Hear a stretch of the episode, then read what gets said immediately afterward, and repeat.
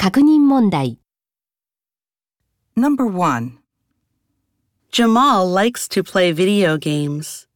He is very skilled and even belongs to a professional team. Jamal's team travels around the world participating in video game tournaments, and the winning teams get money and other prizes. Jamal's team's next tournament is in South Korea against some of the best players in the world. Jamal practices nightly with his teammates to make sure they are ready. Question. What does Jamal do every night?